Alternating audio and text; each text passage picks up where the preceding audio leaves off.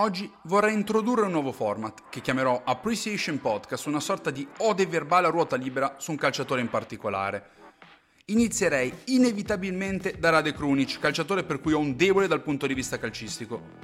Il bosniaco è dotato di un'intelligenza tattica notevole, identificandosi come il tipico calciatore fondamentale per l'equilibrio della squadra, figura di cui non è facile accorgersi quando gioca bene, che si sente quando assente se non viene sostituito adeguatamente, ma soprattutto che al primo errore tutti aspettano per additare come scarso. Ecco, scarso è una parola che non si addice al numero 33 rossonero, che è stato bravo a guadagnarsi un ruolo di assoluto valore durante gli anni.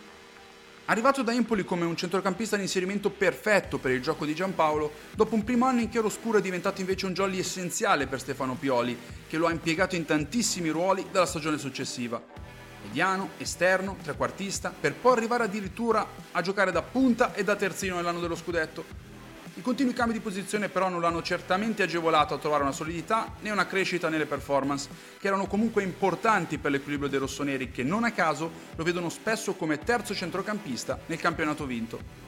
La scorsa annata però rappresenta la sua consacrazione nel ruolo di mediano, l'addio di che sia ha liberato uno slot che Radi ha occupato con frequenza, la continuità nello schieramento e l'intesa coi compagni sono cresciuti a tal punto da esaltarne definitivamente le caratteristiche, soprattutto dal punto di vista difensivo.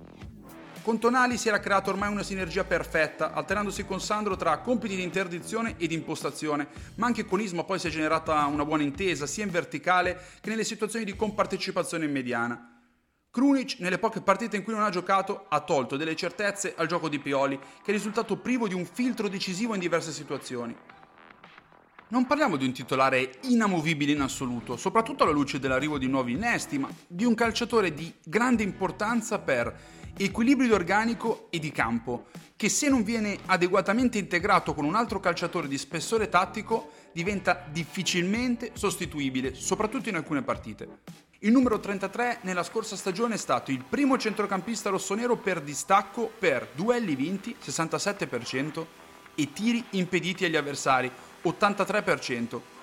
Non c'è dubbio che in fase offensiva non stia riuscendo ad incidere, certo, ma ormai il suo ruolo è oscuro e fondamentale soprattutto nella propria metacampo, in cui i suoi numeri sono ormai di assoluto rilievo.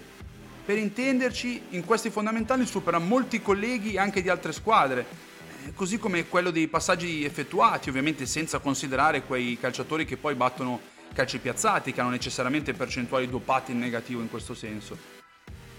Quest'anno poi non è sceso in campo in 18 partite, di cui una per squalifica, e in queste gare i rossoneri hanno totalizzato 6 sconfitte, 7 pareggi e 5 vittorie, con una media di 1,22 punti. Con lui in campo dal primo minuto invece 16 vittorie, 4 pareggi e 7 sconfitte, di cui 5 solo con Chelsea e Inter. Tutto questo in 27 match. La media in questo caso sale a 1,92 punti. Questo cosa significa? Significa che Arade, pur non essendo un top assoluto del ruolo, ha delle qualità che permettono a Pioli di distribuire con efficacia il peso della squadra, trovando comunque difficoltà in alcune partite contro avversari con determinate caratteristiche, lo sappiamo, ma più per qualità strutturali di squadra che si è cercato di compensare quest'estate grazie al calciomercato. Il 2023-2024, tra l'altro, sembra poter vedere il bosniaco addirittura nel ruolo di regista oltre che di mezzala, quindi sarà curioso comprendere che tipo di esperimenti vorrà fare l'allenatore con lui. La sua evoluzione da centrocampista di inserimento a calciatore maggiormente difensivo è indubbia, ma l'ennesimo cambiamento di posizione potrebbe doverlo portare a concepire un ennesimo adattamento in attesa del recupero di Benaser. Insomma, Radi è stato jolly per il turnover, poi titolare riequilibratore e ora centrocampista difensivo. La domanda è, che cosa diventerà questa stagione?